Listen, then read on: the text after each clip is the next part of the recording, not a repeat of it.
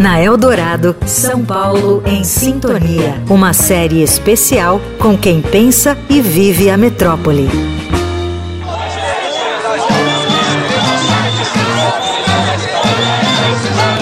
Ele é cantor, compositor, ator e um premiadíssimo artista do Brasil.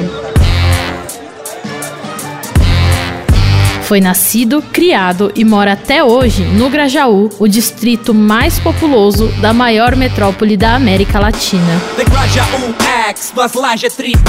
E é filho de professora. A vivência na Zona Sul paulistana e a referência de Dona Vilani, sua mãe, que dá aulas, escreve e idealizou o café filosófico no bairro, levam Criolo a esperar do próximo prefeito de São Paulo foco total na oferta de educação na cidade. São muitos os pontos e tudo é muito emergencial e cada ponto sugere uma ramificação. Por exemplo, se a gente for falar em educação, o acesso à escola pública, que é um direito nosso, que é algo sagrado, o número de escolas tinha que, para começo de conversa, quintuplicar. A gente tem uma massa humana de jovens querendo estudar e não tem vaga na escola. Se a gente for falar em creches, as famílias que precisam de creche para deixar seus filhos em segurança, esse número também tem que duplicar. E aí você vê as ramificações. Não é só aumentar o número do espaço físico, mas dar melhores condições de trabalho aos profissionais que mantêm as creches de pé. O desafio é gigantesco, não é impossível.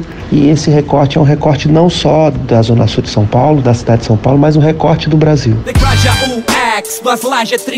No Grajaú de Criolo, ao menos de acordo com o ranking do mapa da desigualdade da rede Nossa São Paulo, os indicadores são bons. O distrito está na posição de número 4 quanto ao tempo para atender com uma vaga em creche. Outro ponto de destaque do artista, também a educação básica, está bem colocada no levantamento.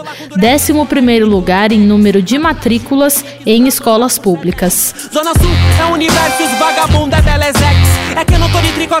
e eu também não tô com medo de lanzex. O São Paulo em Sintonia apresenta leituras e reflexões sobre a nossa cidade quando Eldorado completa 66 anos. Eu sou Laís Gotardo, especial para a rádio dos melhores ouvintes. Você ouviu na Eldorado São Paulo em Sintonia, uma série especial com quem pensa e vive a metrópole.